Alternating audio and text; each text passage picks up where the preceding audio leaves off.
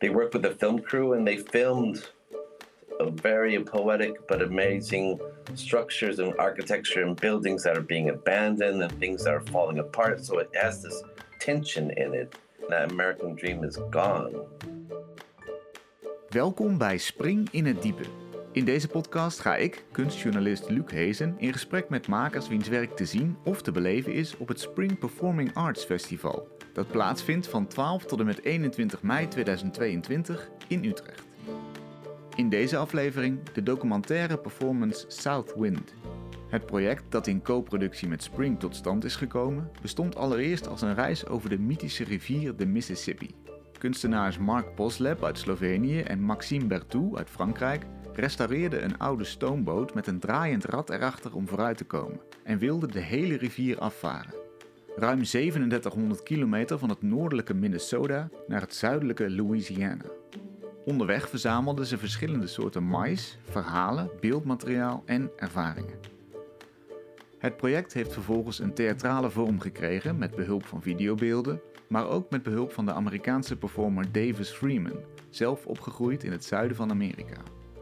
En hoewel de basis van het project in de Verenigde Staten ligt, strekt het verhaal zich uit over onze hele geglobaliseerde wereld. Ik spreek kunstenaar Mark en performer Davis via Zoom.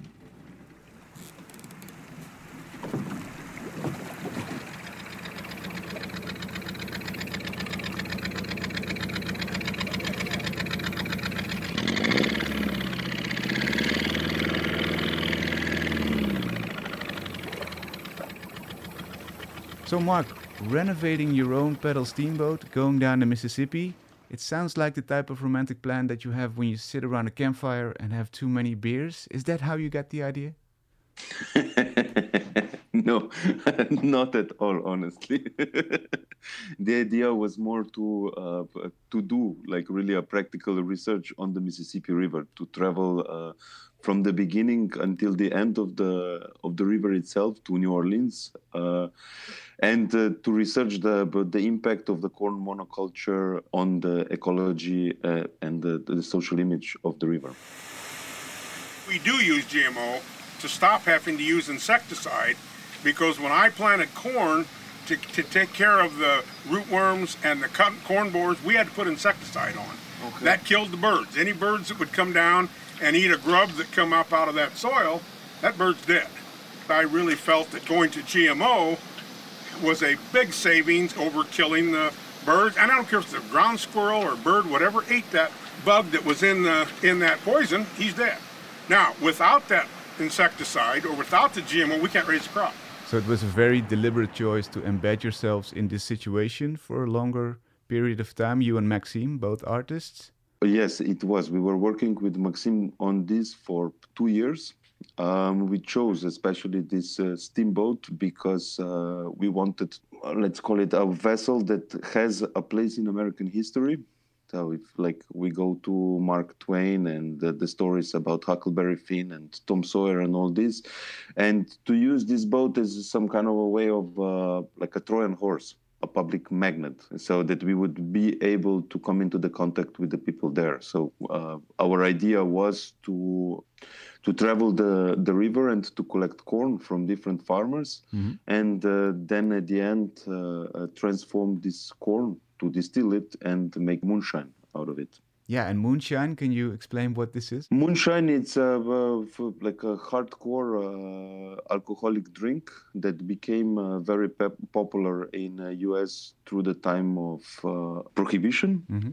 It was popular at that moment because it's made out of corn and the production goes like uh, very fast. So you can make it very fast and it's not expensive to make it. So at that moment, if they got them, Uh, the police and the, the law, it was not a problem if it was destroyed. It was not like matured in in barrels or things like this. It right. was just cooked and they could do it uh, anywhere. So they were like, it's called moonshine because they were doing it under the light of the moon uh, in secret caves or in the forest. But the problem always was with the moonshine that uh, they never knew exactly the percentage of alcohol. So uh, There are like uh, different uh, stories then behind uh, how drunk you can get with this, or, or blind, what can happen to, or blind, or yeah, or also. you talked about the corn monoculture. Why did you want to focus on this? Uh, because the upper part of the Mississippi River, it's part of the Corn Belt, uh, which is one of the biggest production of corn uh, in the whole world. It's definitely the biggest production in the, of the corn in the U S, uh, but also one of the biggest in the whole world. And uh, uh, it really impacts on the ecological uh, state of the Mississippi River. So this was your starting point, your focus on, or worries maybe about this effect? Yeah, trying to understand uh, in what kind of way it is and uh, what is the state of the Mississippi River at the moment. But then uh, the, uh, the story itself led us uh, to also a lot of other topics uh, uh, that we came across there, and we were not able to, to not speak about. And uh, as we saw, it's like the production of corn, it is what it is. You know, like it's, uh, they're mostly producing number two uh, yellow corn. Uh, they are using the G M Os, so the farmers, they, they need to uh, to do what they're doing to be able to survive. It's uh, it's clear, and it's it was not even... The, the bigger point to, to research this. At the end, the movie itself became uh, a portrait of the contemporary U S in between the, uh, like before the COVID moment. Overall, we get along, you know, everybody know where they lane, they get in their lane and stay, you know, and the other white people stay in their lane, but majority, we get along. It's still separated, it's not segregated as it were in the sixties. You know, but we still got a private school, we got a public school. So I'm figuring if we could make one school where everybody come to the school together, the same school, like we use the same courthouse, then maybe we could break that barrier. So you went there with a very clear mission to research corn and what it does to the environment. Uh, yeah, but across... then we we we, we yeah, opened up the, the problematics of... Uh, I don't know, all the petrochemical industry there, uh, uh, elements of racism, uh, and everything else, what, what comes to the point. And the trip was for how long a period? It was the whole length of the Mississippi, which is uh, uh, three thousand six hundred kilometers. Mm-hmm. And it was the period of one month and a half. And you call this action research. Yes. What does that really mean to you? To be able to position myself in the center of, of happening. So um, uh, uh, it is a, a first-hand experience where I have the possibility to document, uh, to experience the project itself, and then afterwards to find the, the right medium to present this to the people. But uh, during the research itself, already the public is involved. So can you tell me something? Because it's a large project and it has many different... forms and outcomes. Can you tell me something about this? Can you summarize it? Two years we were preparing the whole project. So it's the first was two years of preparation, then it was one month and a half of travel, then it was the production of the moonshine, because with the moonshine we paid somehow the travel itself. Uh, the second thing was a, a cinematographical essay uh, that came out. It would be also part of the performance. Uh, then uh, uh, it will be the documentary performance with the actor Davis Freeman. Um, yeah. Then uh, uh, it comes also out a book. Before we go to Davis, who's also here, welcome Davis. What is ah. the most fascinating scene or m- most fascinating thing that you encountered, Mark? Uh, I, there is many of them. Uh, like the, the the way maybe like. Fascinating in a negative way is the, the, the amount of pollution that is on, on the river itself. Mm. Uh, the amount of factories, uh, the amount of uh, exhaust that it's going inside of this river. Like all this wilderness that I have expected that I will see, it's, uh, it's not at all untouched. How did you experience this? Could you see it on, on top of the water, or did you see it in the, the environment? Uh, you see it on the environment, you see it on the people, but, uh, like mostly all the people that we met, we were with cancer and uh, like uh, at the last stage of it. Uh, you see it on the water itself. It's like you see tons of dead fish uh, mm. just like rotting around. You see the factories. Uh, it's everywhere. So we know the Mississippi as a sort of mythical river from literature, from songs, from movies, and it's in a bad state. It's in a really bad state, yeah. Right. Davis, your role is in the performance part of this project, right? Can you tell me more about this?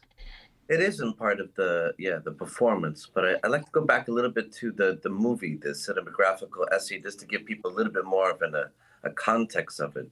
So Mark and Max went down the Mississippi together on this paddle boat, but at the same time, they had a film crew that was outside of the boat on the river filming them from a distance, and they kept the distance the whole time. So they was an S M S's to each other saying, we're coming into this town or things like that. So the movie is kind of like an observation of Mark and Max going down the Mississippi. I mean, they're not talking to the camera. They are, it's kind of like a very artistic, meditative contemplation of the cities. And sometimes the film crew would go around through the cities and capture things. Other times they would capture Mark and Max talking to different people that they came across. And what's interesting about it is that they're kind of like secretive observers of America. They're there just like interviewing, gathering knowledge, and and and, and really um, learning about, through just the going down, the people that they meet, just the different experiences and the different attitudes that people have. And it is true, like uh, different people, because of the paddle boat, they come up and, wow, what is this? I've never seen this. And you see a man with a, you know, an oxygen tank attached to him. And you really know that, you know, it's, he's kind of near his end. But like to see this boat and to come across this Slovenian and Frenchman, and you kind of imagine that also this guy has probably never even been out of like his hometown along the Mississippi. And so it's a little bit like a, you almost gave this man a gift at the end. And so it's different.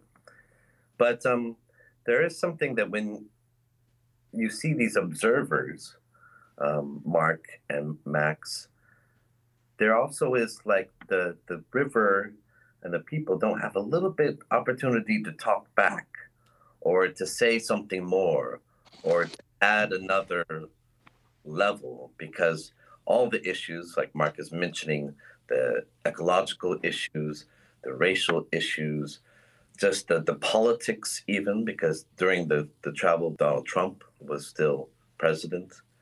And uh, it's very interesting. So then we thought that to add another depth to this already very complex movie, to do a performance where I kind of embody a kind of character or a personage of America. And because I am American anyway, my mm-hmm. parents are from Georgia, my mother's from West Virginia, my parents are from the South, and this is really going through the Corn Belt. It's also going through the Bible Belt. It's really going through the South, and a lot of these issues are brought up. So it's just to add another layer. Like, for example, we talk about moonshine, and um, actually it's very funny because like America, the Daytona five hundred, the NASCAR actually comes from moonshine, because they would take their cars and manipulate the motors to go much faster so that they could outrun the police when they had the moonshine.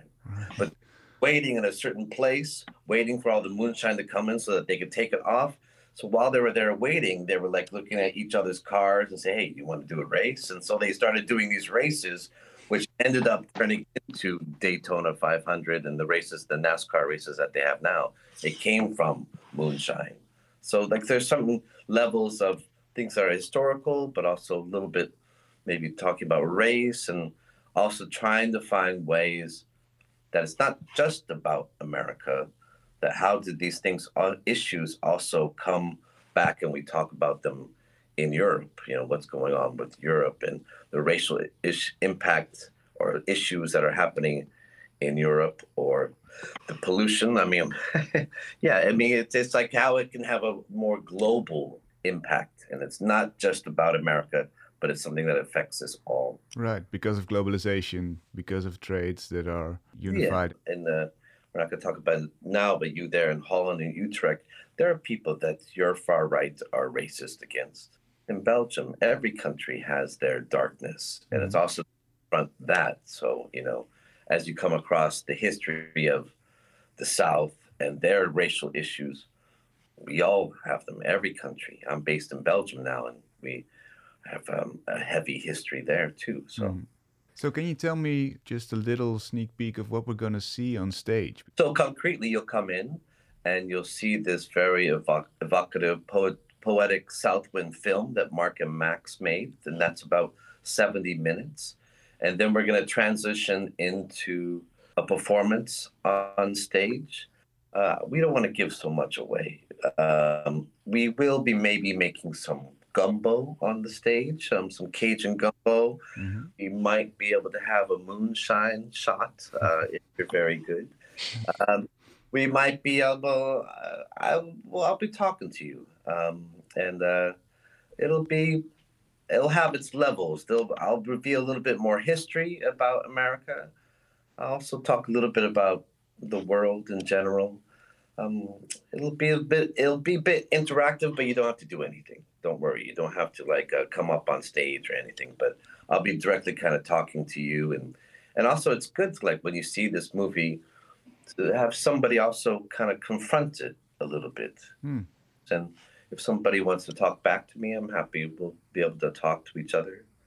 And uh, it's a bit of sharing, you know, it's really just because the, the film really stands by itself. It's quite brilliant. So already, if you come just to see the, the Southwind film, this documentary is quite great.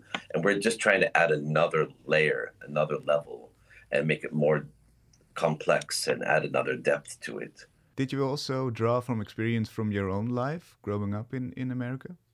Well, I, I think I draw from my history. You know, um, my family uh, had seventeen slaves.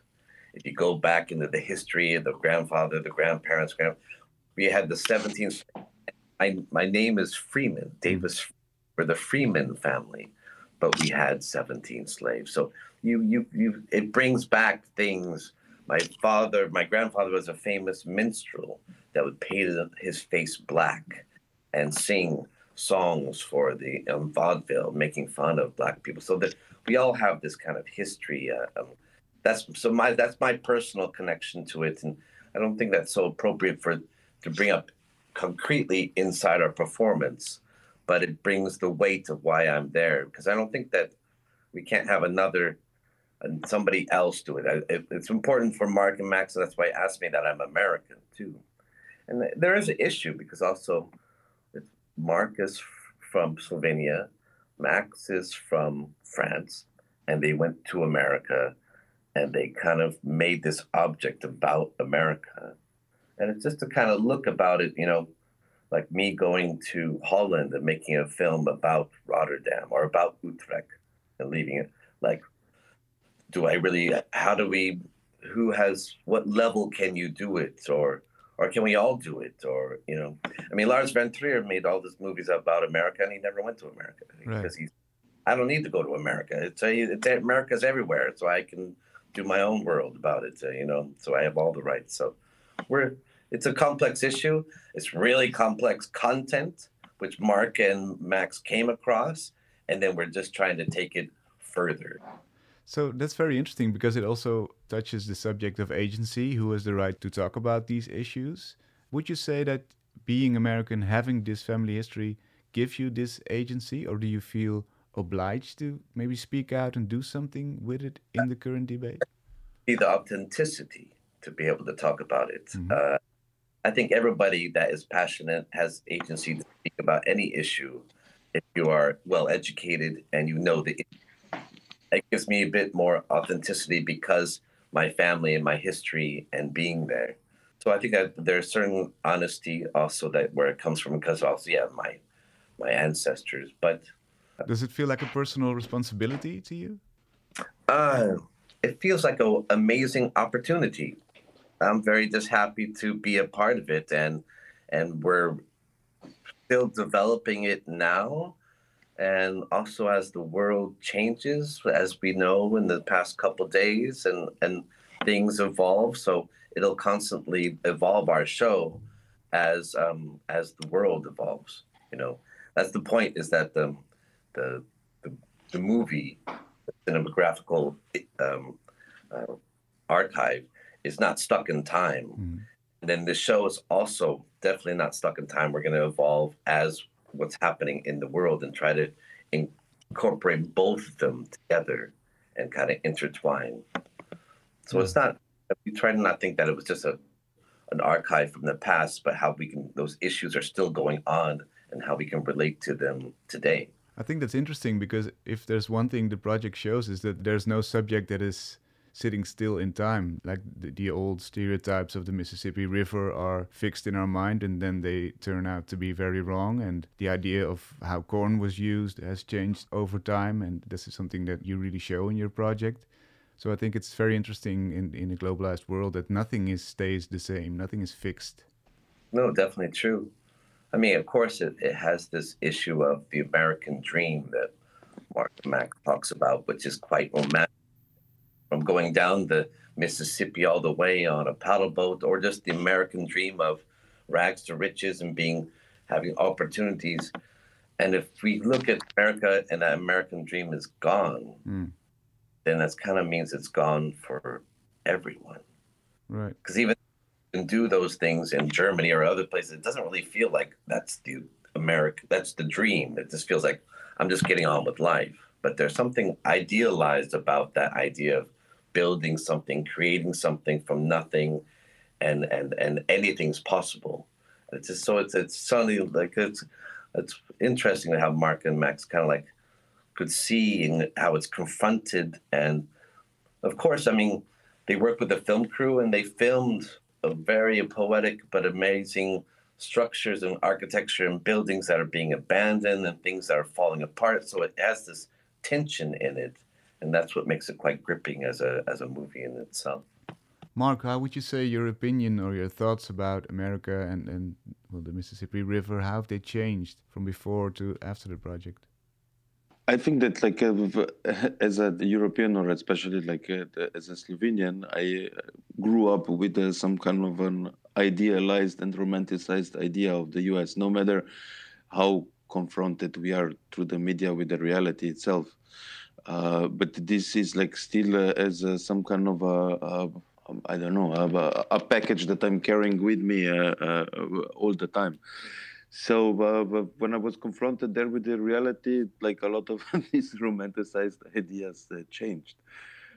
But at the same time, also not, you know, like it's a, It's there is still something uh, in U S that it still makes it uh, very special. So uh, like uh, I'm still not completely done with this romanticized idea, even though it completely crashed my image of uh, what I had before in mind about what Mississippi is, or like uh, how the life uh, around it uh, is. So do you have an example of that mythical idea that stayed? It's more a feeling of uh, some kind of possibility of freedom, even though it's, uh, I don't know, maybe it's because of this huge land, you know, like everything is so big. The dimensions are completely different as um, as in Europe. And so many parts and so much richness that sometimes you forget that somebody owns it. Mm. Yeah. It is like, a, yeah, oh, oh, yeah, the government or a private landowner, or but it looks like, wow, you could just go hiking for miles or days and get lost into the wilderness still. And that's quite beautiful. Um, yeah, this idea is there, no? But like, for example, with the boat, when we came on a lot of places there, you want to, to stop, uh, but you cannot stop because it's private land and it says trespassing, and the people were coming with guns. Uh, and told us, look, if you would not have this boat and if you would not meet us, if you come during the night, I would just shoot you. and, and then the, the idea of freedom goes. But uh, yeah, no matter who is running the, the, the U S or before or now, you know, like, uh, and no matter the, the shit that is going on around this, this, something is staying there in this land, that it's, uh, that it's still present. That's a hopeful note to end on, I think. And you made me very curious to the film project and the performance and also the moonshine. So hopefully we'll meet in Utrecht. Thank you. Je kunt Southwind bekijken tijdens Spring van twaalf tot en met eenentwintig mei tweeduizend tweeëntwintig in Utrecht. Kijk voor meer informatie en tickets op spring utrecht punt n l.